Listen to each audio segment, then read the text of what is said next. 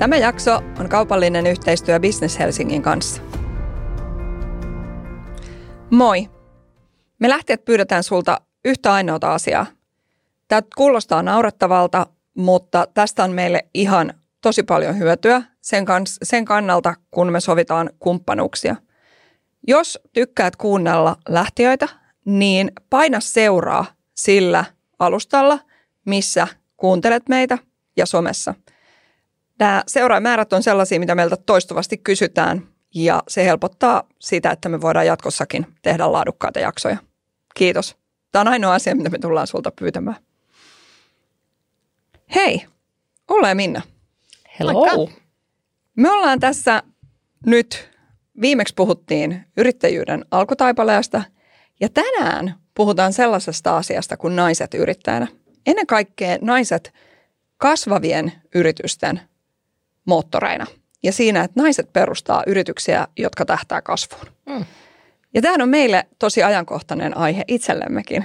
Mm, on. On, me voidaan vaan oppia. Niin. niin. Mä oon jo jonkun aikaa ollut kolme vuotta yrittäjänä Announin kautta ja te nyt yhä vahvistuen tänä vuonna olette hypännyt mun yrittäjäsiskoiksi, mikä on mun mielestä tosi siistiä. Niin miten te kuvaisitte tätä kehityspolkua? Millaista teillä on ollut, mitä ajatuksia teillä on ollut? Miten teistä on tullut yrittäjiä? Hirveän hauska kysymys ja vaikea kysymys. Tota, mä rupesin itse asiassa miettimään, että, että lähtijäthän perustettiin niin kuin 22, eikö mm. niin?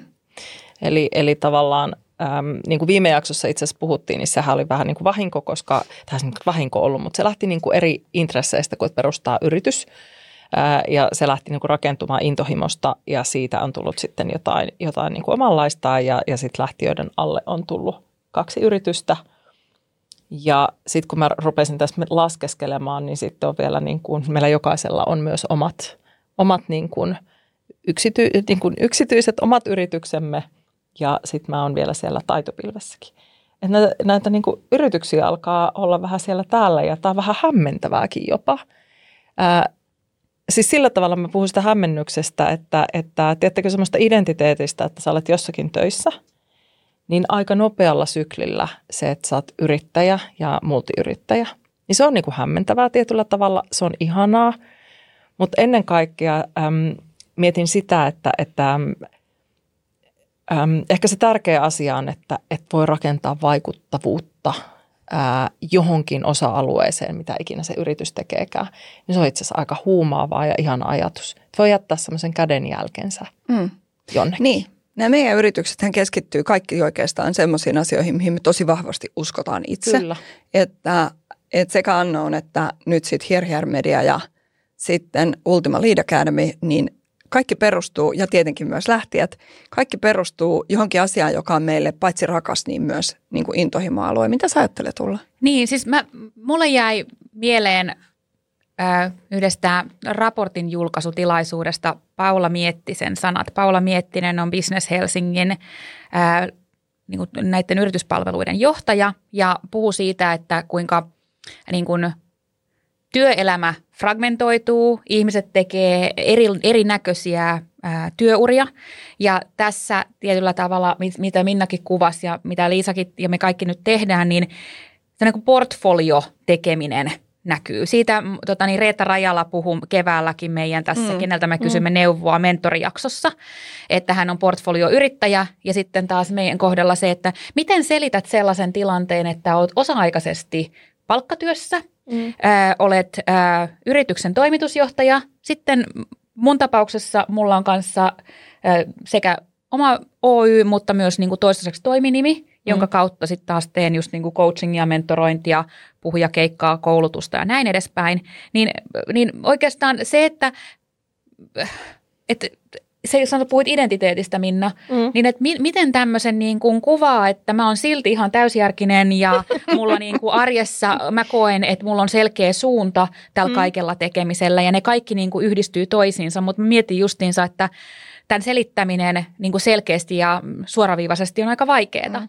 Ja kun kysyit, että mitä tämä yrittäjyys ylipäätään, miltä se tuntuu, niin mä oon yrittäjien lapsi Mä oon ö, ehkä jopa silleen kasvanut tilanteessa, jossa mulla on isosisko nimeltä, tai aina ollut isosisko nimeltä yritys. joka on saanut enemmän huomiota kuin mä oon koskaan saanut, koska mun vanhemmat on ollut myös niin kuin intohimoyrittäjiä.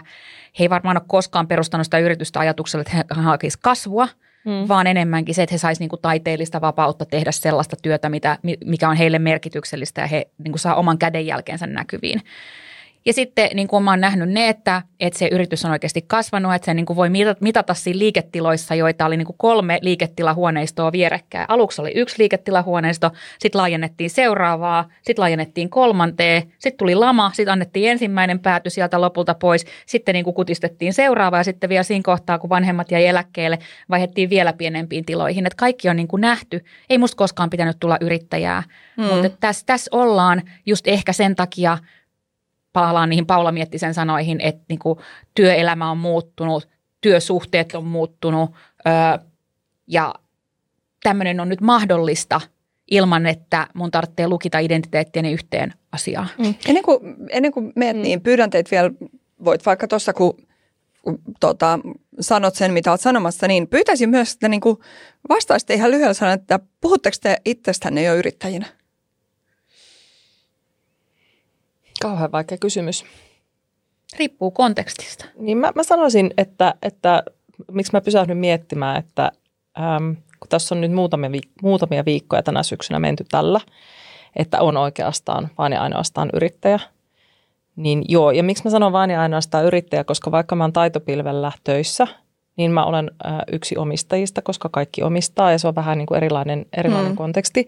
Mutta mä oikeastaan se, mitä mä äsken halusin sanoa, niin on se, että että just tuo Ullan kuvaama, ähm, että on ihan kuitenkin täysjärkinen vaikka kuinka monessa firmassa, niin, niin ähm, myös se niin kuin tietyllä tavalla – ehkä mikä tuossa on niin vaikeaa on juuri selittää, että miten se yrittäjyys ilmenee, kun se ilmenee niin monella eri tavalla, että on näitä niin kuin tavallaan sivutoimisia, kuitenkin täyspäiväisiä yrityksiä, niin kuin omalta itseltä niin kuin sivutoimisia, vaikka ne on täyspäiväisiä ne yritykset. Sitten kuitenkin esimerkiksi taitopilvi, siinä on yrittäjänä, mutta siinä on hyvin erilaisella yrittäjänä ja silti intohimolla, intohimoisesti niiden muiden kanssa.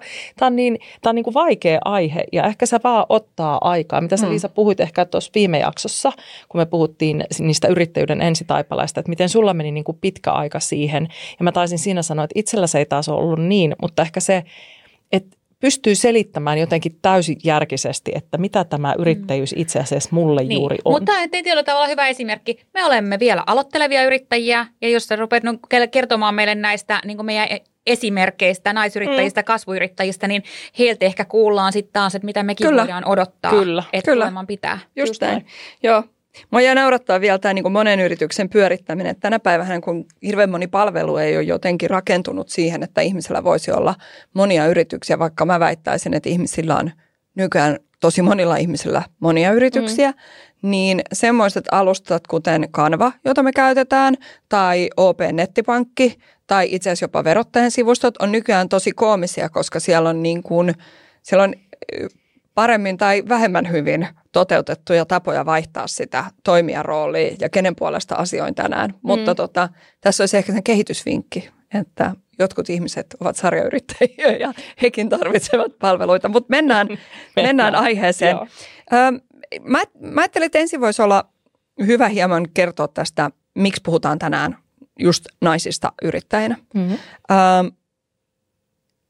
me kuultiin Business Helsingiltä, että vaikka naisista, niin kuin naisia on yrittäjistä, kaikista yrittäjistä, ihan niin kuin merkittävä, silleen merkittävä osuus, että olisiko se nyt ollut reilu 30 prosenttia, niin kuitenkin kasvuyrittäjistä, eli sellaisista yrittäjistä, jotka niin kuin, tavoitteellisesti hakee kasvua, niin naisten osuus laskee tosi pieneksi.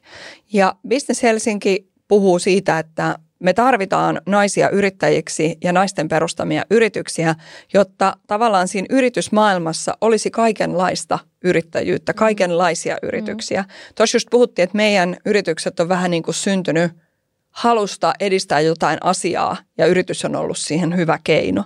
Ja tarvitaan just niitä yrityksiä, jotka haluaa ratkoa eri ongelmia ja jotta se voisi olla mahdollisimman tasapuolinen se kenttä, niin halutaan, että tietenkin myös yrittäjät on mahdollisimman monenlaisia. Mutta mehän ollaan tosi tyypillisiä siinä mielessä, että ilmeisesti keskiarvo naisyrittäjän iälle on 47 vuotta. Mm. Mm. Ja sitten toisaalta, että naisyrittäjä lähtee perustamaan jotain itselleen merkityksellistä ennemminkin kuin hakee olevansa niin kuin jonkun asian johtaja tai founderi, mm. niin edustamme kaikkineen sitä se on totta. Ja naisyrittäjille on tyypillistä, että silloinkin kun se on teknologiayritys, niin itse asiassa sen perustajan ja sen perustajatiimin mielessä, niin se asia, jota se teknologia yrittää ikään kuin helpottaa, on se yrityksen ydin, eikä se teknologia. Et naiset usein, niin kuin, se, tietenkin nyt, nyt mennään taas stereotypioihin, mm. mutta näissä yrityksissä, just jos lähdetään merkitys edellä, niin tyypillistä on, että ei ehkä tunnisteta, että se on teknologiayritys itsekään. Hei, mä on pakko nostaa, kun sanoit, että on 47 vuotta keski niin mä oon aina ajatellut, että – kun tavallaan sitä hakenut jotenkin pitkään sitä, että mitä haluaa tehdä. Mulla on sellainen esikuva jotenkin, kun mä muutama vuosi sitten luin Kirsti Paakkasen elämän kerran. Ja hän on ollut noin 50-vuotias mm. silloin, kun hän on lähtenyt tavallaan siihen kukoistukseensa. Niin. Niin, niin se on ollut mulle jotenkin sellainen johtotähti, että, että se oikeasti se, niin kuin ne parhaat vuodet ovat vielä, vielä tässä niin kuin edessäpäin ja, ja vielä kerkee tehdä vaikka mitä. Kyllä. Ja on itse asiassa paras, kun on sitä tietotaitoa jo alla. Että se on aika niin kuin huikea ajatus. Joo. Ja tässä jaksossa meillä tarinat kuullaan suoraan upeilta naispuolisilta yrittäjiltä, joita meillä on mukana. Ja koska niitä on aika paljon, niin mä esittelen kunkin yrittäjän sitä mukaan, kun mennään. Mutta mennään tähän aiheeseen. Meillä on Business Helsingistä Pia Partanen, kommentoimassa tällaista Business Helsingin vastatehtyä tutkimusta, jonka nimi on Tyttöjen yrittäjyyden esteitä ja motivaatiotekijöitä.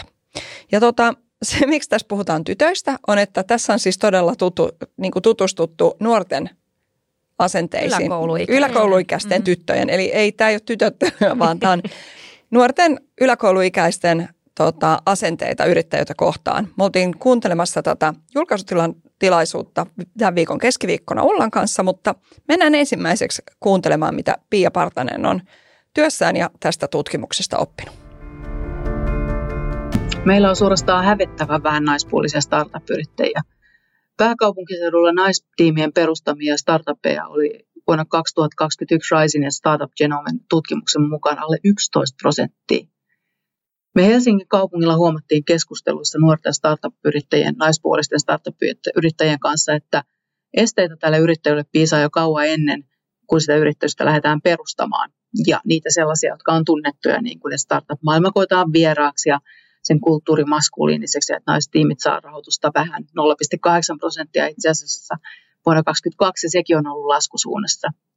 Ja siksi me haluttiin tehdä tutkimus siitä, mitä esteitä tälle yrittäjyydelle yleensä ja startup-yrittäjyydelle nyt ihan erityisesti nousee jo siinä vaiheessa, kun ruvetaan tekemään niitä ekoja urasuunnitteluja. Ja toisaalta mitä sellaisia motivaatiotekijöitä löytyisi, joita voidaan hyödyntää niin, että niitä esteitä saadaan matalammaksi. Ja kyllähän tästä meidän tutkimuksesta löytyi niitä LUT-yliopiston ysimittaristakin tuttuja haasteita. Tytöt haluavat turvallisuutta, pelätään esiintymistä, pelätään myyntiä ja sitten taas mielikuvitus, mielikuvissa startup-yrittäjä koetaan rohkeana, kun sitten taas oma itse koetaan turvallisuushakuisena. Meillä oli tämän tutkimuksen lanseerauksessa mukana kaksi naispuolista startup-yrittäjää, ja voi sanoa, että kummankaan polku yrittäjyyteen ei ollut todellakaan ollut suora. Virheitä on tehty ja niistä on opittu. Ja jotenkin tällaista ajatusta toivoisi tytöille jatkossakin, että kumpas olisi semmoisen puhtaan suorittamisen sijaan ihan oikein vähän testailla ja erehtyäkin, koska oikeassa elämässäkin yleensä se on vasta se kolmas startup, joka menestyy. Mutta sitten ihan superhienona löydöksenä sieltä löytyi iso porukka, joka viittoili kohti sitä rohkeutta. Eli 49 prosenttia tytöistä harkitsee tai voisi harkita startup-yrittäjyyttä kun heille oli aika selvitetty, että mistä siinä on kyse, koska se ei ollut laisinkaan selvää suurimmalle osalle tytöistä.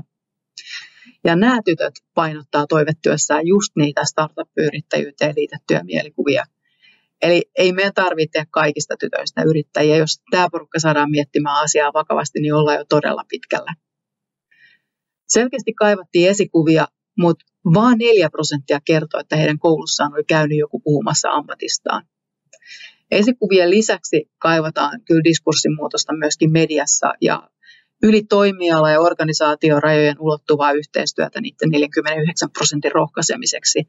Ja tätä me toivotaan nyt saada käynnistettyä tämän tutkimuksen pohjalta. Eli miten me saadaan nämä tytöt yrittää ja kokeilemaan ja tekemään virheitä matalammalla kynnyksellä ja ilman stigmaa. ja tosi tosi vahvoissa lainausmerkeissä, miten me saadaan nostettua epäonnistuneita startuppeja agendalla, mitä me tästä opitaan ja että tähän ei kuole. Tästä on omakohtaistakin kokemusta. Mä kehittelin startupia itsekin vuonna 2016 ja vaikka se silloin ei lähtenyt lentoon ja juu kyllä harmitti paljon, mä opin siitä ihan valtavasti ja siitä kokemuksesta on ollut ihan hurjasti hyötyä kaikessa mun yritystoiminnassa ja, ja myöskin työssäni tällä hetkellä sen jälkeen. Mulla on ollut yhteensä neljä yritystä, osa on ollut päätoimisia, osa on ollut harrastuksia, osa on ollut hyvä, ihan hyvän tekeväisyyspohjalta. Ja tällä hetkellä mä oon unelmieni työssä auttamassa uusia yrittäjiä, mutta en missään nimessä sulje ovea yrittäjyydeltä jatkossakaan.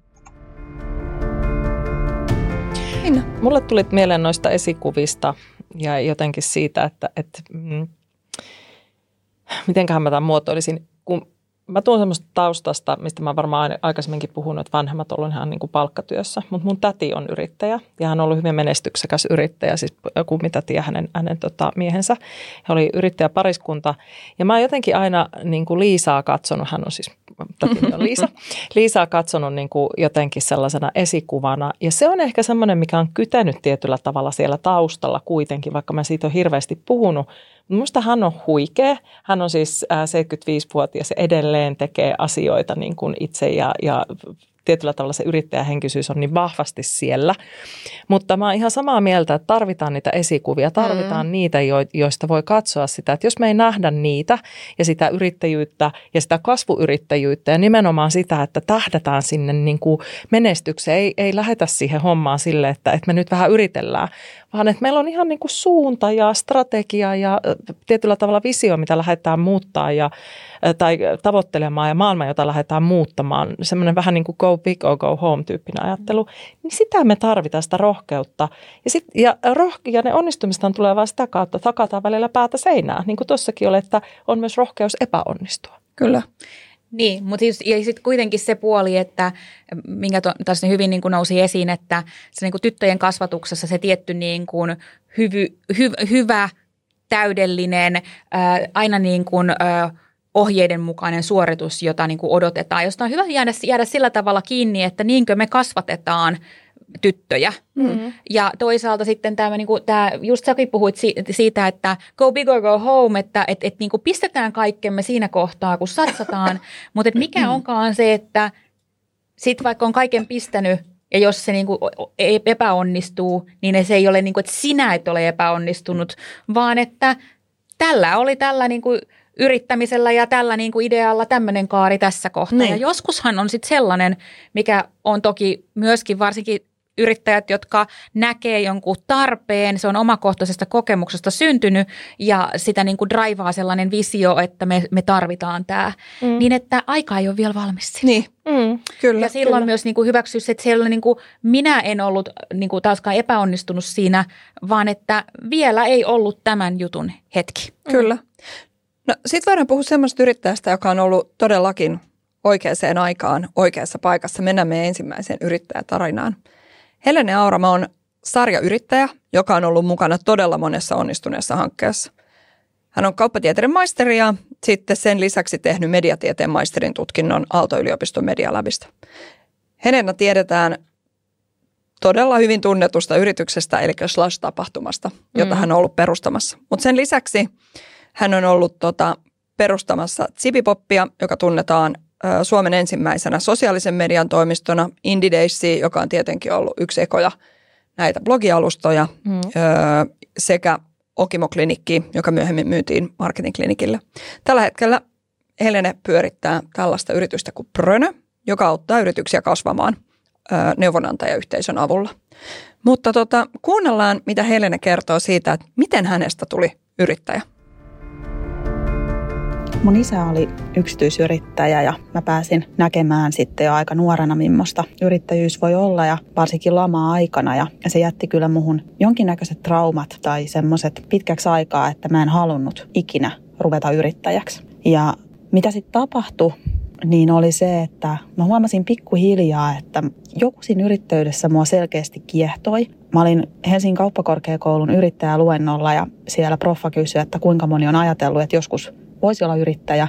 Ja mä huomasin, kun mun käsi nousi ylös ja mä tajusin ensimmäistä kertaa, että, että jotenkin ehkä tämä voisi olla mun juttu. Ja tämä oli siis hämmentävä tilanne, koska mä, mä koin, että mä en oikeastaan ollut sitä ajatellut, mutta jotenkin se mun käsi vaan nousi. Ja mä jäin sitten miettimään sitä, että miksi mun käsi nousi. Mä, musta tuli oikeastaan yrittäjä sitten sitä kautta, että mä pääsin niin kauppiksesta tai kauppiksen niin kuin jälkeen niin taideteolliseen korkeakouluun opiskelemaan medialäbiin ja tutustuin siellä sitten tyyppeihin, kenen kanssa me päätettiin perustaa ensimmäinen yritys yhdessä. Ja mä olin silloin 24 ja koska mä olin se kauppislainen, niin musta tuli tämän yrityksen toimitusjohtaja. Ja mä muistan semmoisen hetken, kun mä tein sen päätöksen, että mä lähden yrittäjäksi. Mua niin kuin inspiroi ja oli jotenkin sellainen fiilis siitä, että tähän mä haluan lähteä. Tämä on tosi makea juttu ja tästä voi tulla tosi iso. Ja sitten toisaalta mulla oli kauhun tunne siitä, että, että jos tästä tulee iso tai tästä, tästä tulee jotain, niin mun pitää kehittyä ihan sikana. Mun pitää oppia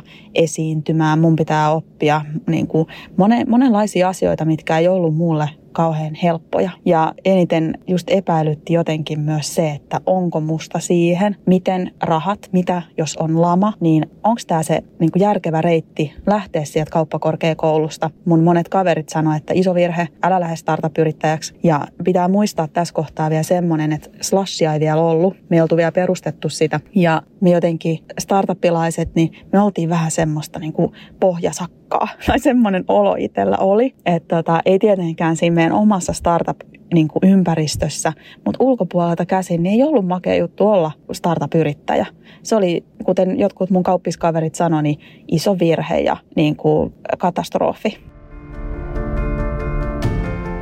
Mitä ajatuksia? Iso virhe ja katastrofi.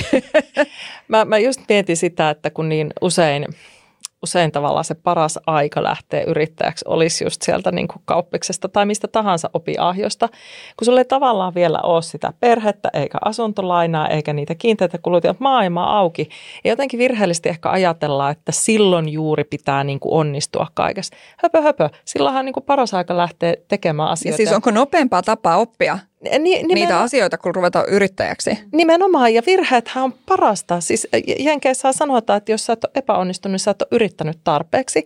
Ja, ja juuri se, että mä juttelin, mä en muista kenen naisyrittäjän kanssa mä juttelin, mutta hän oli tehnyt niin, että hän oli perustanut niin kuin opintojen jälkeen heti yrityksen. Hän sanoi, että se on paras ratkaisu, minkä hän teki, koska ei ollut mitään menetettävää. Mm. Silloin kun sulla on mitään menetettävää, niin sulla on kaikki onnistumisen edellytykset. Ja tämä no. on ehkä ainut, mitä niin kuin miettii, että miksei itse tehnyt sitä.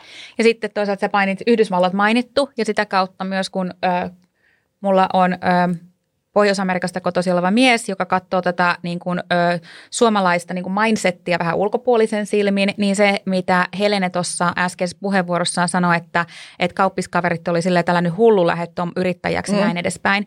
Ja mun mies on sanonut, että on jännä, miten niin kuin erilainen se niin kuin ajattelutapa Suomessa on versus esimerkiksi just niin kuin Pohjois-Amerikassa, jossa niin kuin tavallaan, että ajatus niin kuin Yhdysvalloissa, että kun sä olet, jos sä oot niin kuin palkkatöissä, niin kuin sä et ole vielä sitä omaa ideaa keksinyt, sä et tavallaan ole vielä sitä niin omaa sä et ole vielä yrittäjä. Niin sä et ole vielä yrittäjä, mm. kun taas niin kuin Suomessa niin kuin hassusti menee jopa silleen, että no sit kun sulle ei mitään muuta vaihtoehtoa ole, niin sit voisit vaikka yrittää, kun eihän sua kukaan palkkaa. Niin ja yrittäjä jo sanana.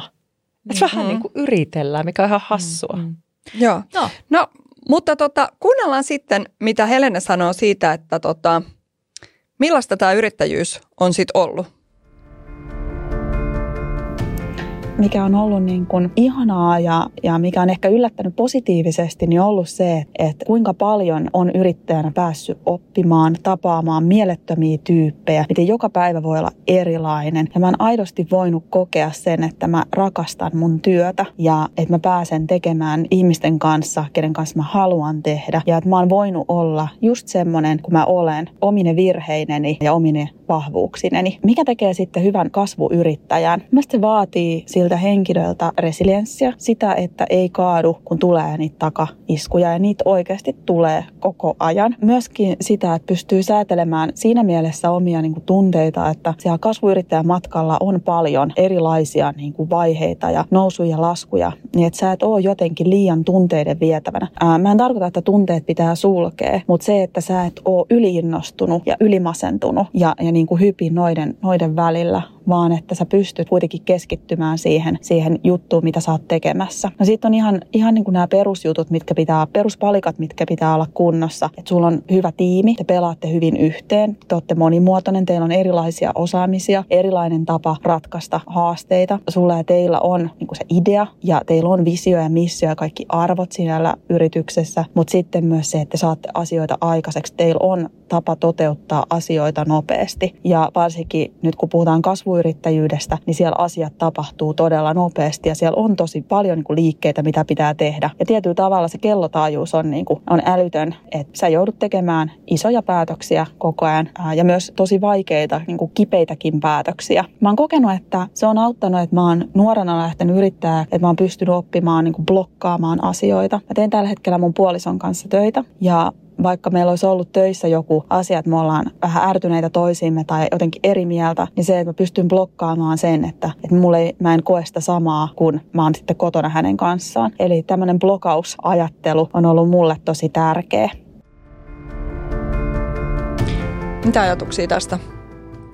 Siis jotenkin niin kuin, voi tulla niin monta ajatusta. Mä tartun ehkä tuohon, tuohon ihmisiin, että miten tavallaan – Ronkaisen Anni sanoi mulle aina, kun hän, silloin kun hän mentoroi ja silloin kun Anni oli meidän kanssa tässä äh, johtajat, ketä me, me, me, keltä me niin otetaan oppia, niin siinä varmaan toi sama asia esille myös, että ihmiset on kaikista tärkein asia. Mm. Ja kyllähän se tämmöisessä niin kuin kasvuyrityksessä, jossa oikeasti pitää olla todella saman puurokattila äärellä, niin ne ihmiset on se kaikki, koska sitä kautta tulee myöskin se, että kun sulla on oikeita ihmisiä, ää, ja sä pystyt sinne rakentamaan semmoisen oikeanlaisen dynamiikan, niin saadaan niitä asioita aikaiseksi. Ja kyllähän mä huomaan jo nyt esimerkiksi tässä meidän, meidän yrittäjyydessä, että miten tärkeää on myös löytää se tapa saada nopeasti asioita aikaiseksi. Että jos sä yrität saada kaikkea aikaiseksi koko ajan, niin mitään ei tule se on ulos.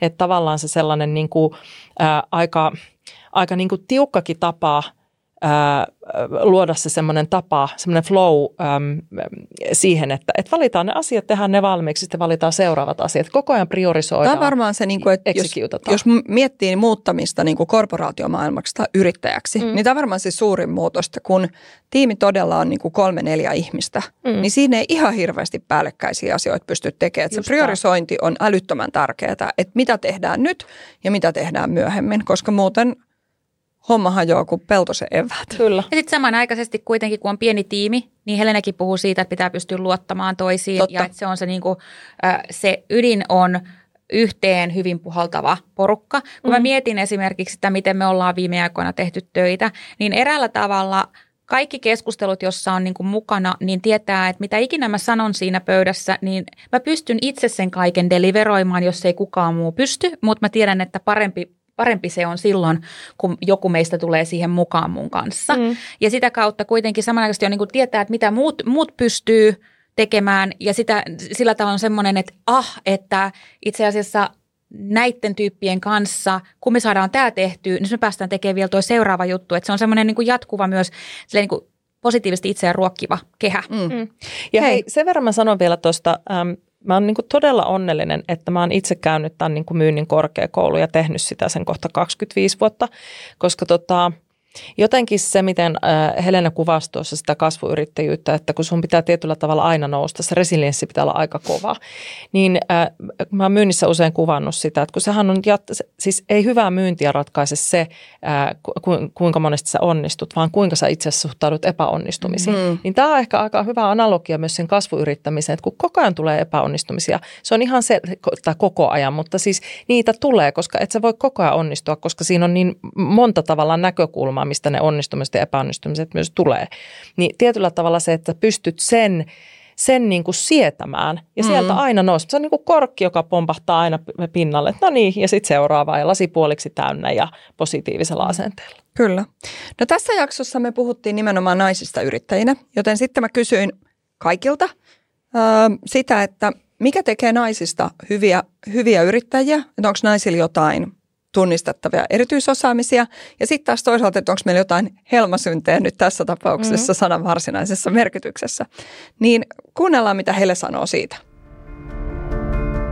Mä oon tehnyt aina, niin kuin, mä sanoisin ehkä aika niin kuin 50-50 naisten ja miesten kanssa hommia. Ja yleisesti mä en huomaa tai ole huomannut ihan hirveästi eroja, mutta joitakin joo. Ja ehkä ne isoimmat erot on ollut siinä, että me monet naiset vähättelee ehkä sitä omaa osaamista verrattuna sitten, miten miehet puhuu omasta osaamisesta. Eli naiset saattaa myös esimerkiksi tehdä budjettilaskelmia paljon alasemmilla luvuilla, kun taas sitten joku mies. Ja tuolla niin startupin puolella törmää siihen, että voi olla niitä yri, startup-yrittäjiä, jotka puhuvat, että joo joo, me tehdään heti 100 miltsiä ens, ensi vuonna. Ja äh, harvoin kuulee, että naiset puhuu näin. Mutta yleisesti mä en tykkää kauheasti niin kuin, äh, sanoa, että on, et, tai erota sille, että naiset ja miehet, koska mä oon, mä oon myös aika niin kuin sokea sille, siihen, siinä mielessä, että mä oon aina näissä yrityksissä ollut niin kuin päättämässä niistä, ketä rekrytoidaan sinne. Ja siellä on aina ollut niin kuin naisia ja miehiä molempia. Ja mä oon kokenut, että mä oon aina ollut tasa-arvoisissa yrityksissä ja ympäristöissä, myös sitten hallituspaikkojenkin osalta. No sitten yksi, minkä mä huomaan vielä, mitä naiset saattaa tehdä vielä enemmän kuin miehet, on se, että moni ottaa niin kuin liikaa kannettavaksi. Että ei osata ehkä sanoa ei. Me halutaan tehdä todella huolella niitä asioita ja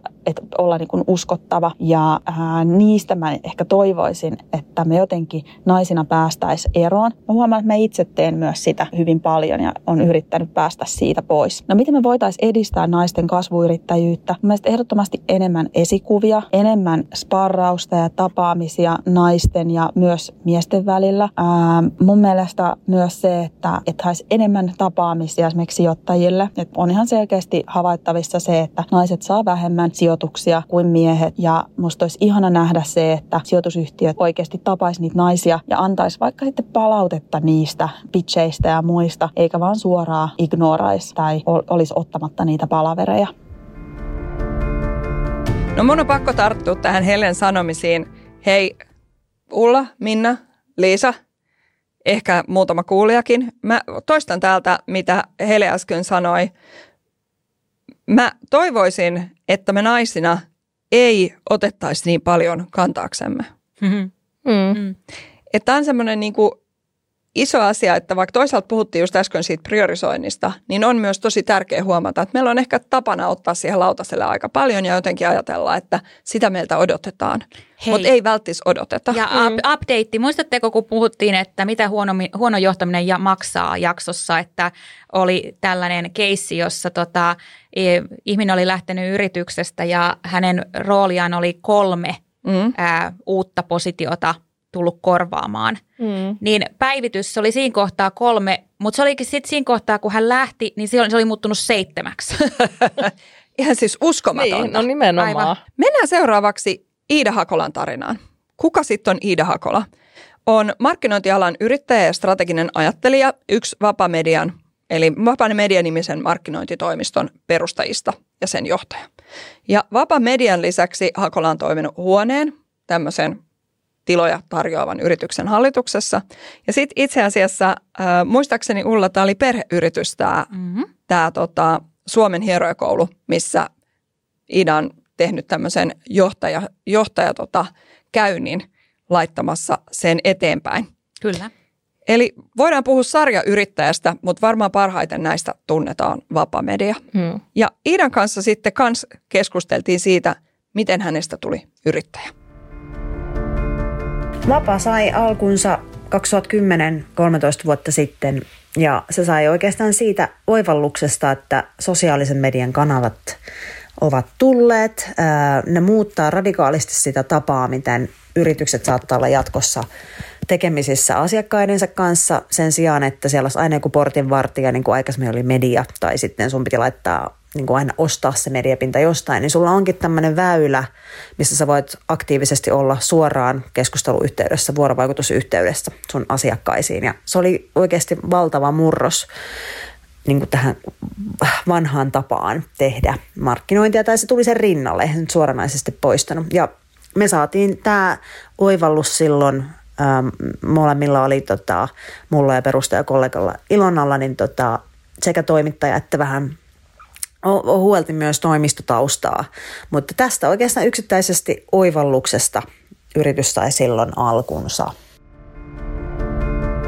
Niin, no tässä puhutaan taas siitä, että ihmisellä on ollut joku missio, mm. ajatus. Niin, ja, niinku, ja myöskin se oikea-aikaisuus tässä. Ja nyt mä mietin, niin kuin, äm, Ida Hakola on sellainen henkilö, jonka kanssa mulla on ollut ilo tehdä töitä jo kymmenen vuotta sitten. Ja toisaalta sitten on tässä niin kuin sivussa seurattu toistemme tekemisiä ja käytiin lounalla tuossa syksyllä ja päivitettiin kuulumisia, niin ää, Ida on tässä välissä sitten perustanut myös perheen ja kaksi lasta ja näin edespäin, niin myös se, että, että hän on, kun tässä aikaisemmin puhuttiin siitä, että milloin, milloin on hyvä aloittaa ää, yrityksen perustaminen, niin hän on ollut just sellainen, niin kuin, että nuori, nähnyt tilanteen, jota ehkä niin kuin kokeneemmat ammatinharjoittajat samalta alaltakaan ei ole niin äh, oivaltaneet. Tunnistaneet. Tunnistaneet. Mm-hmm. Ja sitten siinä hetkessä hän mainitsi myös Ilonan, eli äh, perustajapartnerinsa, eli heitä on ollut myös tämmöinen kahden naisen niin kuin voimaduo, ja niin kuin yhdessä he ovat tarttuneet niin kuin tilanteeseen. Niin se on niin kuin hyvä esimerkki taas siitä, että, että sit jos sä näet jonkun mahdollisuuden, niin sitten sitä on ihan turha lähteä himmaamaan, mm-hmm. että pitäisikö vai eikö pitäisi, vaan sitten sit tarttuu hetkeen. Kyllä, mm. joo. Ja Ida puhuu sitten myös siitä, että, että millaista tämä yrittäjyys on ja miten hän on sen kokenut. Mä en oikeastaan koskaan identifioitunut erityisesti naisyrittäjäksi tai en näe, että naiset on varsinaisesti yrittäjinä välttämättä niin erilaisia. Öm, itse mua aina jotenkin, mikä, mihin, mikä itselle tuntuu tutulta ja luontevalta on tämmöinen kasvuyrittäjyysajattelu, eli se tapa, miten me ollaan toimittu on, että otetaan haetaan hyvin määrätietoisesti kasvua ja se tarkoittaa sitä, että otetaan riskiä, tehdään etukäteisinvestointeja ja luotetaan siihen, että sitten se näkemys, mikä meillä on siitä tarjoamasta, niin me saadaan se myös toteutettua ja näin ollen katetaan kustannukset ja mennään mielellään ylikin siitä.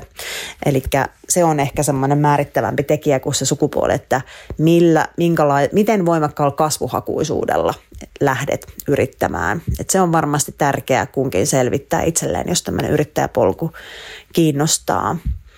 Ähm, yrittäjälle tärkeitä ominaisuuksia on muutoksen sietokyky, resilienssi, äh, hyvin voimakas ratkaisukeskeisyys ja varmaan semmoinen pieni hullu optimismi myöskin. Siitäkään ei ole haittaa. Äh, kohdalla se oikeastaan haaste tuli siitä, että me aloitettiin niin nollatilanteesta, että me käytännössä pystytettiin markkinointitoimista tyhjästä nollalla asiakkaalla ja sitten sitä alettiin vaan tekemään. Mutta tota, hyvä puoli, se oli aika raskas tie ehkä sillä tavalla, niin kuin, ää, ei vaan napattu jotain vanhoja kontakteja ja lähdetty rakentamaan niiden päälle, mutta se oli tosi opettavainen tie ja kyllähän niin kuin kaikessa, että sitten kun on tehnyt paljon töitä ja saanut asioita aikaiseksi, niin sitten toisaalta sen jälkeen sulla on valmiudet tehdä sitä asiaa uudestaan. Eli, eli onhan yrittäjyydessä ehdottomasti palkitsevaa se, että sä saat sen lisäksi, että saat mahdollisesti jotain tuloksia, niin sä rakennat niin kuin sitten uusia muskeleita itsellesi myös tekijänä.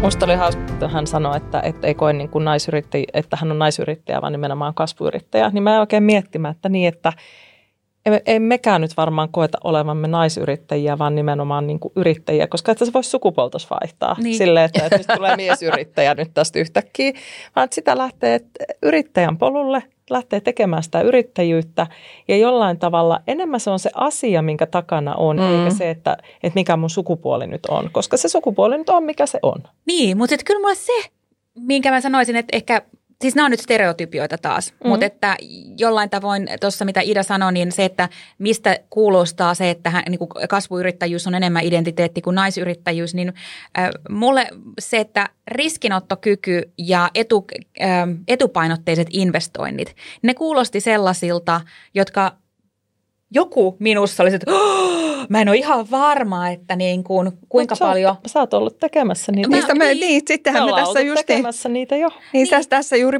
keskusteltiin sitten mm. tuossa välissä, että että niitähän on jo tehty niitä etukäteisinvestointeja. Näin, että, että tietenkin Ida ei tässä nyt avaa niin isosti niitä, mutta mulla on sellainen olo, että nämä Idan tekemät investoinnit ja niin kuin riskinottokyky on vielä monta astetta isompaa kuin mitä Mutta me ei oikeastaan tiedetä, koska sitten taas toisaalta mä uskon, että ne riskit ja ja niin ne kasvaa sitä mukaan, kun sulla tulee tavallaan tilanteita ja mitä enemmän sulla on kokemuksia. Totta. Aloittelevan mm. yrityksen ottamat riskit on varmasti, periaatteessa yksi investointihan on aika – Mm. Et mehän ollaan kaikki investoituja jäätävällä summalla aikaamme, jos miettisi niin palkkatulona. Ja sitähän se Ida sanoi itsekin, että kun on kerran tehnyt jotain, niin seuraavalla kerralla sen pystyy tekemään jo ihan toisella luottamuksella ja itsevarmuudella. Mm, Mutta tuohon mä vielä kans tartun tuohon, mitä hän sanoi, että kun lähdetään niin kun, äh, tyhjästä laittamaan asioita pystyy, niin sitähän se on. Sehän on se konkretia. Kun sulla on joku idea, joku asia, mikä sä haluat ratkaista, niin sähän lähdet, sulla on täysin puhdas pöytä ja sä lähdet rakentamaan sen niin kuin parhaalla näkemälläsi ää, niin kuin näkökulmalla ja, ja sieltä aika usein lähdetään siitä nollasta asiakkaasta. Niin. Iida toki niin kuin viittasi varmaan semmoiseen, että ää, kun heidänkin tonttinsa on sisältömarkkinointia, mutta jos ajattelee niin kuin mainostoimistoista lähteviä mm. spin-offeja, niin niissähän usein jopa niin kuin otetaan vähän niin kuin asiakasrosteri mukaan seuraavaan Kyllä. Mm. yritykseen, mm. niin hänellä on ehkä tämmöinen myös niin kuin, alasidonnainen konteksti, johon hän vertaa. Mutta että useinhan Kyllä. se tietenkin on, että varsinkin jos sä jonkun intohimon perusteella perustat jonkun uuden alueelle, jossa ei vielä ole markkinaa, niin nollastahan se lähtee. Ehkä me mm. puhumme vähän myös tässäkin omasta kokemuksesta. no siirrytään sitten Veeran tarinaan. Eli Veera Lehmonen on toinen kukuvuokautin perustajista.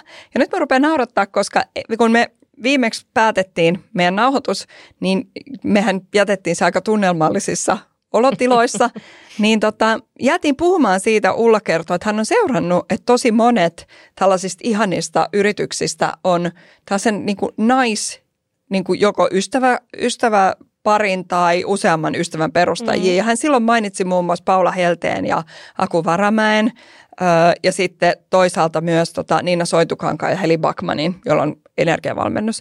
Ja nyt mä huomaan, että tässä toistuu tämä sama. Mm. Että onpa ihanaa, että ei vaan miehet perusta kavereiden kanssa, vaan ihan samalla tavalla naiset perustaa kavereiden kanssa ja just hyvä niin. Mutta Kuku Workout on kasvanut vuodesta 2013 kymmeniä tuhansia työntekijöitä päivittäin toimistoilla liikuttavaksi palveluksi, johon luottavat useat isot yritykset ympäri maailman. Mutta Veera lähti pohtimaan tätä, kun mä kysyin tästä naisyrittäjyydestä, niin hän lähti pohtimaan sitä, että miten me saataisiin lisää naisyrittäjiä miten me voitaisiin edistää sitä, että meillä olisi enemmän naisia kasvuyrittäjinä. Tähän vaikuttaa varmasti monta tekijää, miksi niitä ei vieläkään ole kovinkaan paljon. Jos nyt lähdetään konkreettisista esimerkkeistä, niin tuoda enemmän ja enemmän esille naisia ja niitä tarinoita niiden taustalta. Miten ne on päätynyt kasvuyrittäjäksi, minkälaisissa yrityksissä ne on, jotta naiset ympärillä tässä hetkessä pystyy saada sitä samaistumispintaa ja alkaa näkeä ehkä itsensäkin siinä roolissa.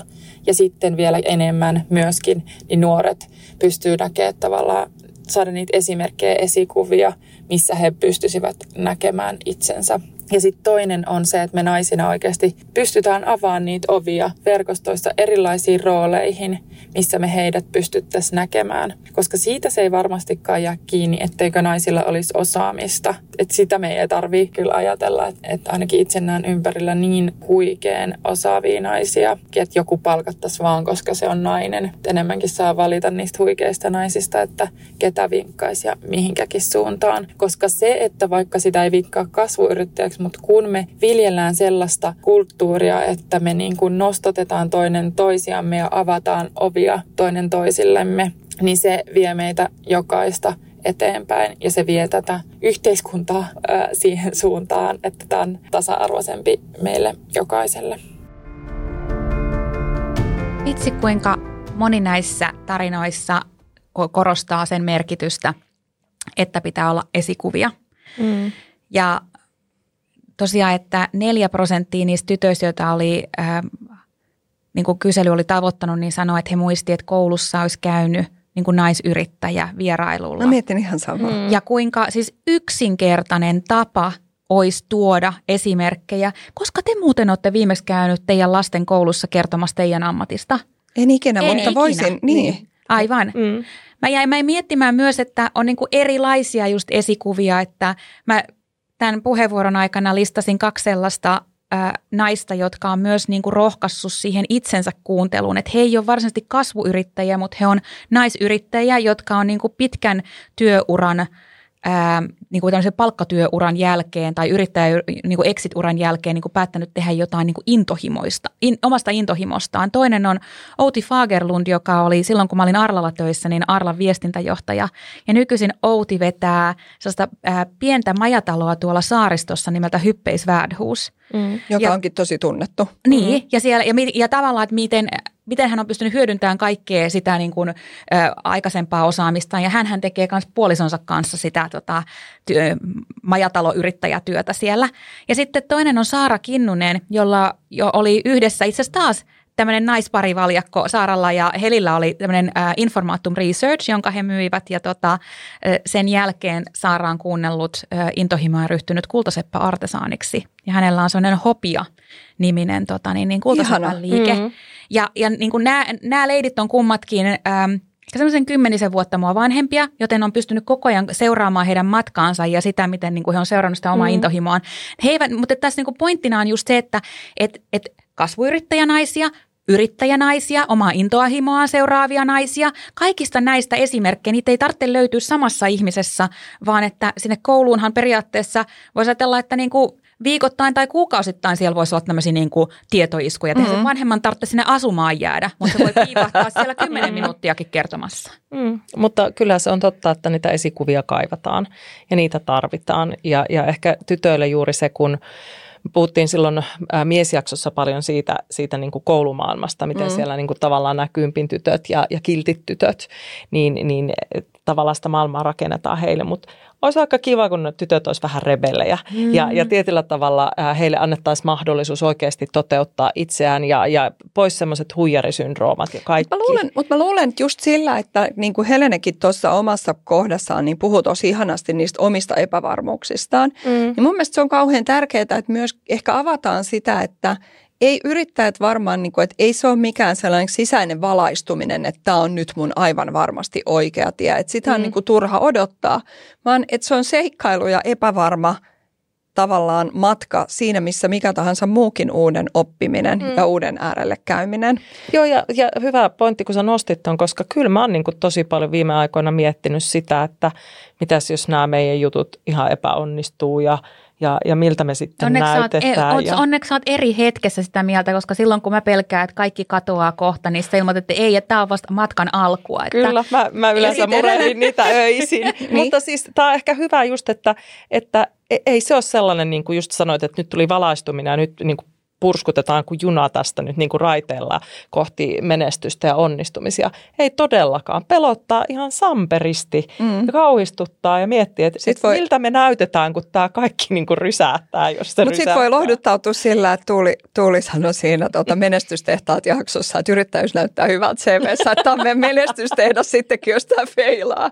Ei, mutta, tuota... mutta, mutta juuri tämä kuitenkin summa summarum ehkä tästä, että nimenomaan se, että, että niistä peloista pitäisi puhua enemmän, kyllä. eikä ni, vain niistä onnistumisista. Että miten kaikki meni kuin Strömsössä. Kyllä.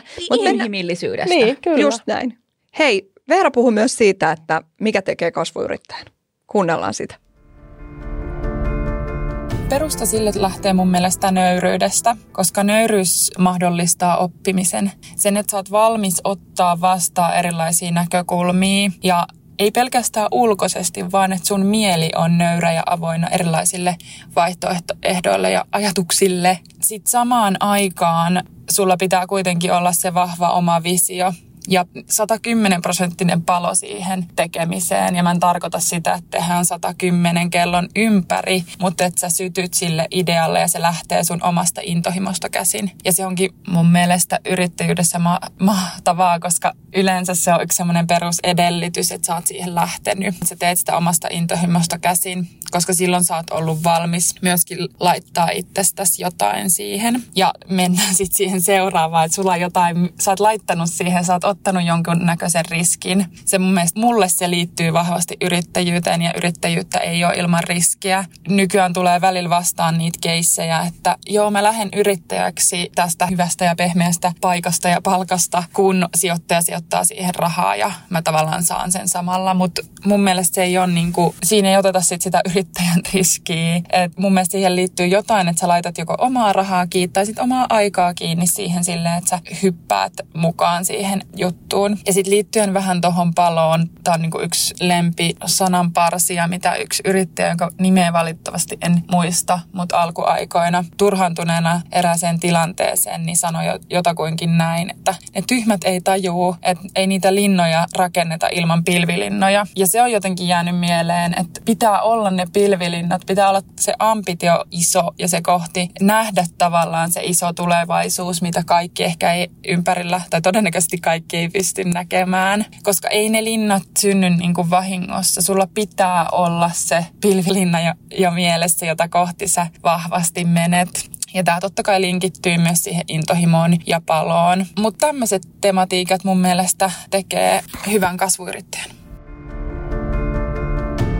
Tämmöistä kasvuyrittäjyydestä, näistä nous, rupeaa nousemaan nyt tämä resilienssi, riskinottokyky.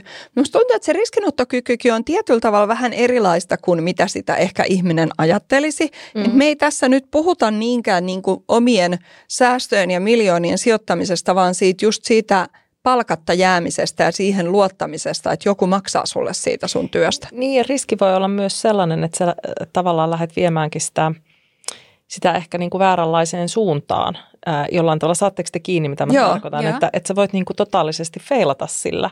Et, ähm, ehkä se, mitä, mitä tuossa aikaisemmassa kommentissa, äh, olisiko se ollut Helena, joka mainitsi sitä, että, että tiet, niin kuin, että tietyllä tavalla täytyy niin kuin tosi nopeasti pystyä tekemään päätöksiä ja sä teet ne niin kuin siinä hetkessä niillä, niillä eväillä, mitä sulla on. Ja joskus varmaan menee Ihan, kyllä, ihan, ihan joskus vihkoon. menee vihkoon, voin, niin, just voin sanoa. Niin onhan sekin niin kuin, tavallaan se niin kuin iso sä puhuit, riski. Sä puhuit myös maineriskistä siitä, että mm. miltä näyttää ja näin edespäin. Että, että musta on tosi tärkeää, että me pysähdyttiin hetkeksi tähän niin kuin riskiin asiaan. Mm. Että se ei tosissaan ole, että mun elämänsaastot menee, mun koti menee alta, tämmöiset ri- mm. riskit, jotka on mm. niin fundamentteja riskejä, jotka ehkä siihen tämä on niin kuin kilpistynyt tämä niin kuin yrittäjyyden aloittaminen, että tässä menee kaikki kerralla sit, jos mm. menee ei me kun valitsee yritysmuodon esimerkiksi niin, oikein. Tai sitten, mm. tai sitten jos ei perusta niin tehdasta ja sijoita siihen niin. kaikki rahoja. Joten, joten sitten kun päästään niissä tai niin tarvehierarkian kerroksissa siihen, että,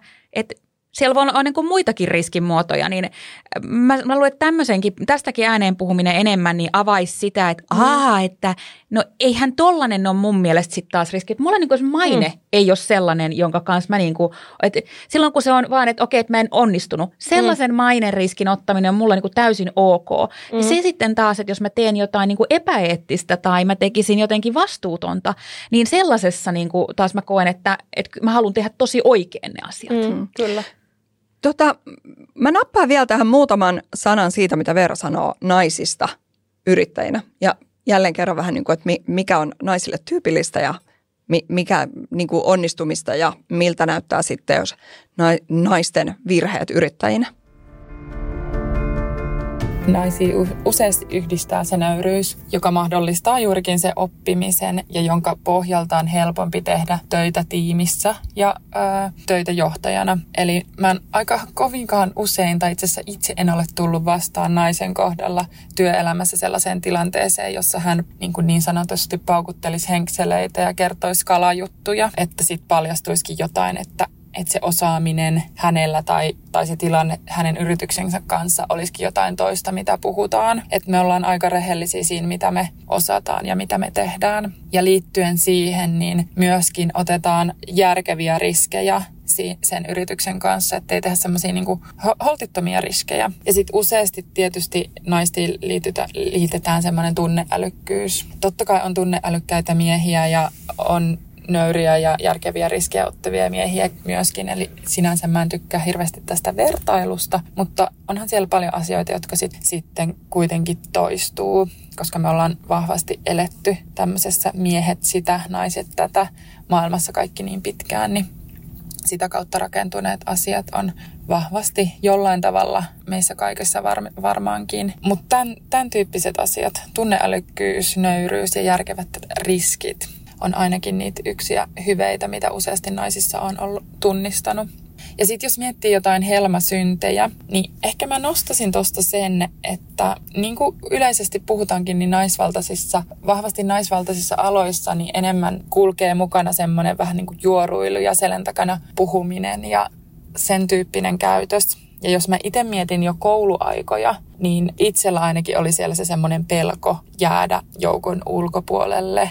Ja oli vähän semmoisia pelejä, että pojathan silloin jo vähän niin kuin sanoi suoraan ja teki tapellen sen ja sekään ei ole oikein. Mutta tota, liittyen tästä, jos mä miettisin, että miten me voitaisiin sit nostattaa toisiamme, niin se, että me oltaisiin enemmän omia itsenämme ja uskallettaisiin olla niitä naisia, naisyrittäjiä, naisjohtajia ilman, että me mentäisiin siihen maailmaan, miltä vaikka se miesjohtajan maailma näyttäytyy, että jos me ollaan johtajia, niin me ei hymyillä ja ollaan jakkupuku päällä. Ja sitäkin me voidaan olla, jos se on aidosti meitä, mutta että me uskallettaisiin olla se, se nainen, kuka me muutenkin ollaan, niin siinä asemassa oli se sitten nais naisyrittäjä tai naisjohtaja. Me voitaisiin mun mielestä vielä enemmän vaan tehdä sitä, että me oikeasti rohkeasti sanotaan asioista toisillemme ja pidetään itsemme ja toistemme puolia ja nostatetaan myös niitä toisia naisia, tuodaan niitä mahdollisuuksia, että jos me itse saadaan joku mahdollisuus ja asema, niin me nostetaan niitä. Ja mitä tulee tähän juoruiluun, niin mä aiemmassa työpaikassa, kun aloitin, niin lähellä oleva kollega sanoi, että, että Veera, että me, että me ollaan aina toistemme niin rintarinnan, että sit jos tulee jotain, niin sit sanotaan siitä, mutta et me ei mennä sille tilanteisiin, missä toinen niin kuin tavallaan yllättyisi toisen edessä tai, tai niin kuin tämmöistä. Ja sitten jos jotain tuli, niin sitten siitä puhuttiin ja sanottiin, että hei toi ei tunnu musta kivalta, kun sä sanoit tolleen tämän takia. Ja tämä kommunikaatiohan pätee ihan kaikkiin, mutta jos me nyt mietitään, että miten me saataisiin naisten asemaa nostatettua, niin erityisesti, että pidetään toistemme puolia ja, ja sanotaan toisillemme ja puhutaan ne keskenämme ja tota, mennään niin kuin yhdellä rintamalla eteenpäin. No mut hei, Liisa. Ää, viime jaksossa Minna ja minä päästiin puhumaan vähän siitä niin kuin yrittäjän alkutaipaleesta. Ja sitten taas me ollaan useampaan kertaan nostettu esiin, että sulla on kolme vuotta yrittäjyyttä jo takana ja kun sä kysyit meiltä aikaisemmin, että kuinka että identifioidaanko me itsemme jo yrittäjiksi, mm. niin mä, mä, mä tiedän sataprosenttisesti, että sä nykyisin jo esittelet itsesi yrittäjänä ja mm. sä et enää mistään muualta työpaikkaa hae. En tällä hetkellä mm, jo niin. tulisi mieleenkään. Niin, niin tota, Miten sitten, tota, mitkä oli ne sulla ne syyt perustaa yritys ja mikä on se sun niin kuin ambitio tällä hetkellä teidän yritystä kohtaan? Kauhean hyvä ja vaikea kysymys. Äh, varmaan se mun, mun alkuperäinen draivaava, draivaava juttu oli se, että musta tuntui, että mä olin isoissa firmoissa työskennellessäni nähnyt konsultointia jo, jossa mä olisin niin kuin kaivannut asioita, joita mä en löytänyt markkinasta ostettavaksi. Että mä jäin kaipaamaan sitä semmoista enemmän konkretiaan menevää, mm-hmm. enemmän niin kuin toteutuksessa auttavaa apua. Öö, ehkä myös semmoinen, mikä mua usein ärsytti itseäni, öö, oli se, että harva konsultti on ollut koskaan korporaatiossa töissä.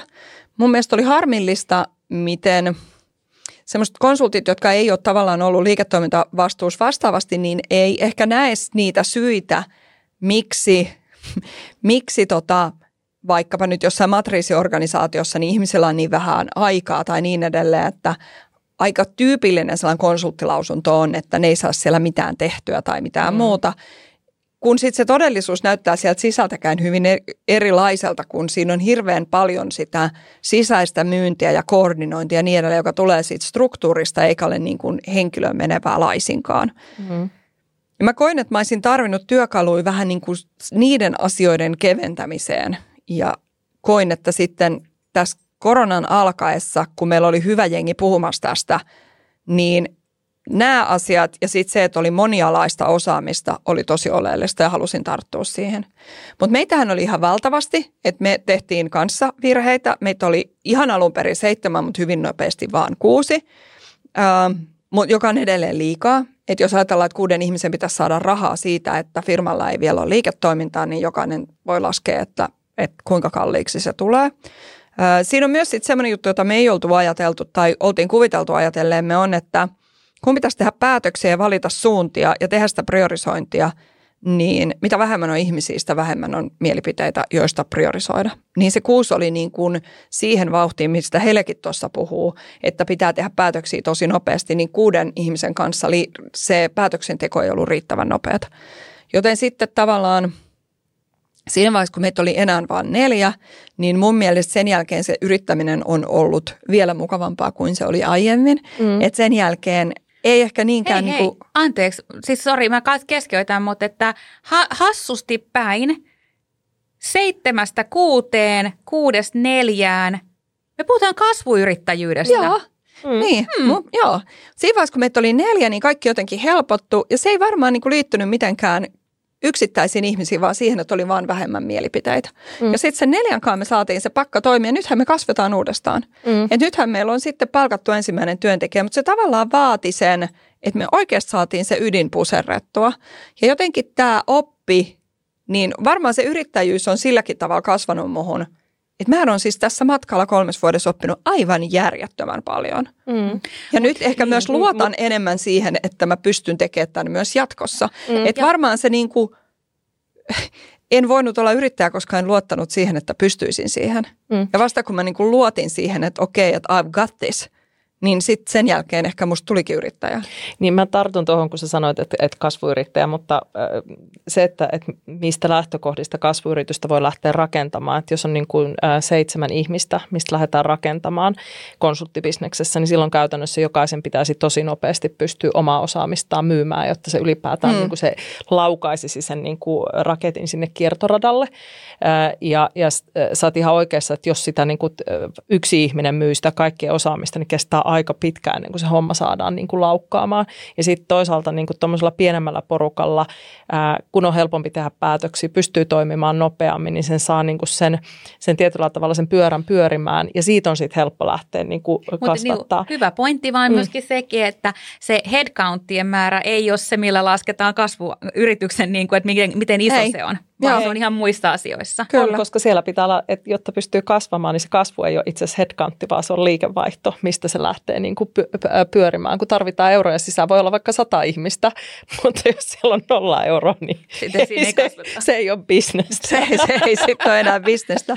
Hei, mulla on tulossa tämän jakson loppuun ja kohta joulukin. Meidän, me ollaan tehty tänä vuonna yhteistyötä ihanan suomalaisen yrityksen Vimman kanssa. Mm. Ja tota, Vimma on meille, meitä puettanut meidän tapahtumiin, meidän esiintymisiin. Kiitos Vimmalle. Kiitos, Kiitos Vimmalle. Vimmalle. Ja myös näihin tota, jaksoihin. Niin hei siis YouTubestahan voi pitkin kevättä ja syksyä katsoa myös, että mitä, mitä meillä vimmaa päällä. meillä on päällä milloinkin. Mm. Ja Kyllä. meillä tulee pian valokuvia, missä meillä on vimmaa sitten vähän enemmänkin päällä. Kyllä. Ja laitetaan niitä myös jakoon. Mutta Vimmahan on naisen perustama yritys. Vimman on perustanut Marjut Rahkola – noin 10 vuotta sitten, tai itse asiassa tänä vuonna taitaa tulla 10 vuotta täyteen. Ja alun perin lastenvaatteiden ympärille. Eli Vimma toi markkinoille tämän Maija Louekarin lettikuosin ja itse asiassa tämän ansiosta yritys lähti melkein heti ihan hirveäseen kasvuun. Mutta sitten niin kuin tiedetään, niin siinä alkoi tämä lastenvaatebuumi ja kilpailu tuli tosi pahan, paljon. Ja jossain vaiheessa Vimman piti tavallaan löytää itsensä uudelleen. Ja Vimmasta löytyikin aikuisten naisten tällainen voimavaatteiden tarjoaja. Mutta Marjo kertoo vielä lopuksi meille oman yrittäjätarinansa. Mutta mennään kohti sitä Marjutin tarinaa. Tässä vaiheessa me toivotetaan teille kaikille. Kiitos. Meillä on vielä tulos yllätysjakso, special Ihan bonus, huikea. aivan siis huikea. käsittämätön joululahja. Mutta kiitos tästä kaudesta muuten ja hyvää joulua. Kiitos. Kiitos oon Vimma Mama, eli Vimma Kompanyn perustaja ja perheyrityksenä omistamme. Tämän yhtiön Vimma on perustettu 10 vuotta sitten, 2013. Lähdimme liikenteeseen lastenvaatteilla ja nyt sitten noin puolessa välissä matkaa ollaan siirrytty hiljalleen naisten markkinaan ja aikuisten puolelle toteuttamaan visioita ja unelmia siellä. Mä oon lähtöisin pohjoisesta, pohjoisen lik- saakka olen kasvanut oman perheen ja isovanhempien vaikutuspiirin alla. Tyyliasiat alkoi kiinnostaa jo hyvin nuorena, eli monenlaisia tyylikokeiluja ja isomummu asui samassa pihapiirissä ja mummo oli hyvin esteetikko, samoin kuin äitini. Erityisesti mummun luona tuunattiin vaatteita, laitettiin olkatoppauksia, koristettiin asuja, rintaneuloja, hattuja, turkkeja vinkkejä, mitä ikinä. Ää, mummulla oli paljon juhlia, paljon menoja, joten niin sanotusti tälläydyttiin aina siellä niin, että mummu kysyi myös paljon meidän makumieltymyksiä ja saatiin vaikuttaa hänen asukokonaisuuksiin ja sitä kautta tällainen niin kuin asujen rakentelu ja eri maailmojen luominen sillä puolella tuli hyvin luontevaksi osaksi meidän arkea. Ehkä kuitenkin eniten mua määrittelee se, että tulin äidiksi jo vähän yli parikymppisenä. Viimeistään kun ensimmäinen oma tytär syntyi, niin sitten aloin paljon ommella mekkoja hänelle. Ja oli paljon visioita niin, että monesti kesken yöherätystenkin täytyi lähteä kokeilemaan jotain ja en melkein maltanut ottaa aamuun asti, että tyttö herää ja pääsen sovittamaan luomuksia. Se luomisen vimma oli valtaisa. Näiden kokeilujen pohjalta mulle avautui mahdollisuus päästä Marimekolle freelancerina suunnittelemaan lasten vaatteita. Kuitenkin totesin, että en ehkä ole luontevimmillani isossa talossa, eli kun asiat ja päätökset menee eri portaiden kautta ja usean ihmisen kautta, niin minusta alkoi tuntumaan siltä, että en ehkä kykene niin suureen määrään kompromisseja ja mun täytyy saada tehdä jotenkin omaehtoisemmin tätä työtä. Joten alkoi kyteä ajatus omasta yrityksestä ja siitä, että mulla olisi alusta, jossa saan tätä omaa tekemisen vimmaa toteuttaa ja harjoittaa täysin ilman raameja ja reunaehtoja. Ja senpä vuoksi hainkin sitten opiskelemaan Helsinki Design Schooliin, missä oli ihan pioneeriryhmä muotisuunnittelijoita. Ja tota, tänne lähdin ajatuksella, että täytyy verkostoitua ja saada tietää, mitä alalla tapahtuu ja minkälaisia ihmisiä täällä toimii ja Helsinki Design Schoolista sain tosi paljon vahvistusta sille, että mun on lähdettävä unelmaa kohti menemään. Siellä oli tosi hyvä mentori, rehtori Jani Aromäki. Häneltä sain tosi paljon ihan konkreettisia käytännön vinkkejä tähän yrittäjyyden alkutaipaleelle ja hän toimi ikään kuin mentorina mulle siinä alkuvaiheessa ja jo tämän kouluvuoden aikana lähdin sitten valmistelemaan asioita niin, että perustin yrityksen syyskuussa 2013. Ja alkuhan oli varsin mielenkiintoista kotoa. Oman keittiöpöydän ääreltä lähdimme toteuttamaan asioita. Mulla oli paljon tuttuja kuviosuunnittelijoita Marimekko-ajalta. Muun muassa Maija Lovekkari oli heti ensimmäinen kumppani niin sanotusti, joka lähti luomaan printtejä ja lähti tukemaan tätä minun ajatusta yrityksen perustamiselle ja lastenvaatekokoelman luomiselle. Ja yhdessä lähdettiin visioimaan sitä ja sitä kautta syntyi muun muassa meidän ikoninen lettiprintti, mikä on eri tavoin ollut matkassa mukana koko tämän kymmenen vuoden ajan. Eli siitä muodostui heti klassikko, niin sanotusti vahingossa. Käytännössä asiat toimivat sitten niin, että perustin verkkokaupan ja lähdin tuottamaan mallistoja. Olihan taustalla ajatus niin, että vain Ruotsissa ja Tanskassa osataan tehdä makeita lastenvaateita ja jotenkin halusin tuoda sellaista uutta ajatusta ja uutta freesiä näkökulmaa myös tähän Suomen markkinaan. No hommahan lähti niin sanotusti laukalle varsin nopeasti, eli tämä loppuvuosi oli jo varsin railakasta, kun yhtiötä perustettiin ja käynnistettiin, mutta heti seuraava toimintavuosi, kokonainen toimintavuosi oli jo miljoonan liikevaihto. Eli aset vaan napsahteli tosi luontevasti, mutta kyllä täytyy sanoa, että kyllä siinä kovilla myös oltiin, koska oma perheelämä kotona, kaiken sen yhteensovittaminen ja valtava palo, tekemisen vimma ja tämä yhteensovittelu, että koitti myös välin muista omat tarpeet ja itsessä huolehtimisen, niin kyllä siinä oli vaan paletti vedettävänä, että saatiin kaikki homma pyörimään, mutta jotenkin se oli semmoista onnellisten sattumuksia vuosien vuosia ja paljon hyviä asioita tapahtui ja oli sellainen todella intohimoon perustuva tekeminen. Aikamoisia oppivuosia, että olin hakenut myös taikkiin ja pääsin ihan, ihan loppumetreille siinä hakuprosessissa, mutta sitten jälkeenpäin ajattelin, että onneksi tämä tie ei auennut mulle, koska nämä oli kyllä mulle sellaista korkeakoulua ja oppivuosia, että minäkin, joka rakastin tekemistä ja luomista, jouduin opettelemaan numeraalisia asioita ja liiketoiminnan perusteita ja sitä, että mistä kannattava liiketoiminnan malli syntyy ja perehtymään myös tällaisiin asioihin, jotka ei koskaan ehkä minusta ole tuntunut siltä ihan ykkösasioilta. No siinä pökerysvuosien aikana ja tiimellyksessä sitten tultiin taitekohteeseen, jossa huomasin, että lastenmessuilla alkoi olla 50-60 kotimaista lastenvaateyrittäjää. Yhtiöstä alkoi löytymään samankaltaisuuksia niin paljon, että en aina oikein erottanut, että mitkä tuotteet on kenenkin firman ja brändin käsialaa ja alkoi tulemaan tunne, että tällä baanalla on ruuhkaa. Ja aina kun mulle tulee sellainen fiilis, että ollaan jossakin paikassa, missä se oma väylä ei näykään enää yhtä selkeänä, niin silloin mennään peilin eteen ja tarkastellaan, että mitä seuraavaksi. Ja tultiin tähän pisteeseen, jossa mä jouduin olemaan tosi rehellinen itselleni ja tarkastelemaan ja tutkimaan asiaa siltä kantilta, että missä se todellinen intohimo ja mikä se sydämen asia on, mitä siitä eteenpäin haluaisi toteuttaa. Ja syntyi ajatus siitä, että omat lapset on pikkuhiljaa kasvaneet ohi siitä ja oma intohimo on siirtymässä johonkin muualle.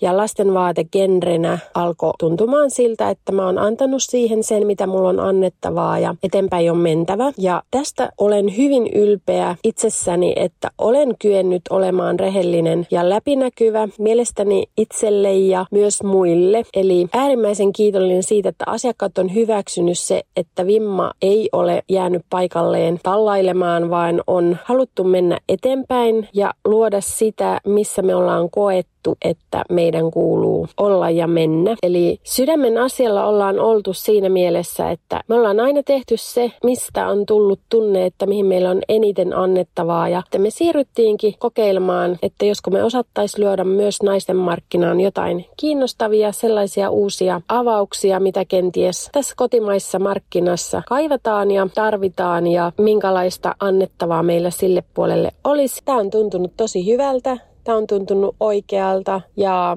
meillä on löytynyt superhyvä tiimi ja porukka mun ympärille, jotka toteuttaa suurella sydämellä sitä, mitä me tänä päivänä ollaan ja tehdään. Että nyt taas tuntuu, että se tie on avautunut meille ja meillä on hyvin selkeä, selkeä suunta ja paljon visioita ja luovuutta siihen, mitä me tänä päivänä tehdään. Halutaan tehdä arjesta vähän värikkäämpää ja tuottaa iloa ja luoda vastuullista, persoonallistakin tyyliä, auttaa ihmisiä pukeutumaan ja yhdistämään arkea ja juhlaa luontevasti yhteen ja pyritään tekemään tällaisia ikivaatteita, mitkä ilahduttaa kuluttajaa pitkällä aikavälillä. Mitä itse tähän yrittäjyyteen tulee, niin onhan tämä ollut ihan mieletön matka nyt, jos tämmöinen kymmenen vuoden taitekohta on ja asia on tullut pohdittua paljon myös kokonaisuutena, mitä kaikkea se on sisältänyt. Ennen kaikkea tämä on ollut oppimatka, mahdollisuus, tämä on ollut alusta onnistumisille ja epäonnistumisille. Mieletön todistus siitä,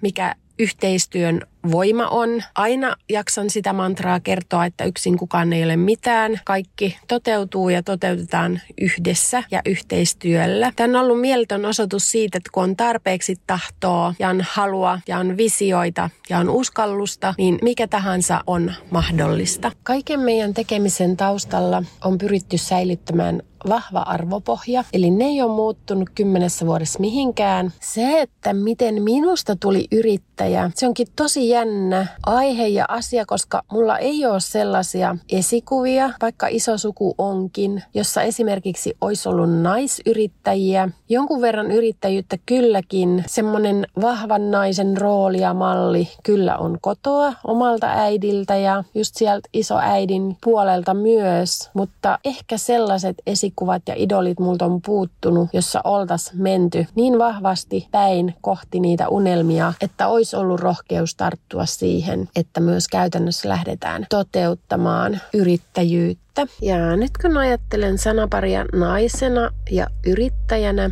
niin jotenkin mulle tulee vahvasti mieleen sellainen ajatus, että se herkkyys ja ne vaistot, millä minä itse olen vaikka yrittäjänä toiminut, niin on ollut varmasti iso vahvuus mulle tässä työssä. Eli herkkyys tarttua sattuman tuomiin mahdollisuuksiin ja nähdä niitä mahdollisuuksia ja aistia ympärillä olevia ilmiöitä ja tapahtumia ja markkinaa tul- tulkita ja tutkia, niin mä koen, että ne on ehdottomasti mun vahvuus ollut. Eli sellainen näkökyky, mitä kaikilla ei välttämättä ole. Haluaisin kannustaa ihan kaikkia ihmisiä vähän niin kuin aukasemaan niitä raamia ja ole vähän rajaton väliin ja laajentamaan niitä unelmia siihen suuntaan, että se usko omaan itseen ja niihin voimavaroihin, mikä meillä on sisällä ja millaista potentiaalia meissä on, joka niin helposti jää käyttämättä että mä olen valtavan onnellinen siitä, että on jotenkin löytynyt sitä rohkeutta, joka on avannut niitä väyliä ja on löytynyt sitä vahvuutta, missä on ollut riittävästi uskoa itteensä, vaikka haasteitakin olisi tullut eteenpäin. Ja sitä sellaista sisäistä paloa ja sydämen äänen kuuntelua, niin mä sanoisin, että siinä on varmasti mun resepti siihen, että millä ollaan päästy Vimman kanssa tähän asti ja minkä takia saadaan olla tosi ylpeitä siitä, että mitä kaikkea ollaan saatu kokea ja yhdessä tehdä tässä matkan varrella, että meissä on valtavasti voimaa ja on potentiaalia, kun se vaan osataan valjastaa oikein ja ei anneta niin kuin ulkopuolelta tulevien epäilyksien ja sisäänpäin kasvamisen tapahtua, vaan rohkeasti, jos on visioita, niin lähtee kokeilemaan ja katsoo, että mihin asti ne siivet kantaa. Aika monesti sitä yllättyy itsekin, että ne todella kantaa ja pitkälle. Mä oon valtavan kiitollinen omalle perheelle, ystäville, työntekijöille, kollegoille, yhteistyökumppaneille. E, jotenkin niin kuin se kiitollisuuden voima ajaa mua eteenpäin yhä ja, ja uskoen siihen, että hyviä asioita tapahtuu joka ikinen päivä. Kirsti Paakkasen sanoin, yksi ihme päivässä riittää. Lähtijät on Suomen kuunnelluin työelämäpodcast. Kerromme tarinoita työelämän arjesta, sen iloista ja suruista. Pohdimme niitä yhdessä asiantuntijoiden kanssa. Podcast on syntynyt halusta rakentaa parempaa ja tulevaisuuskestävää työelämää. Tutkimme aihetta säännöllisesti. Lähtijät podcastin tuottaa Here Here Media. Sen teknisestä toteutuksesta vastaa Illegal Vision.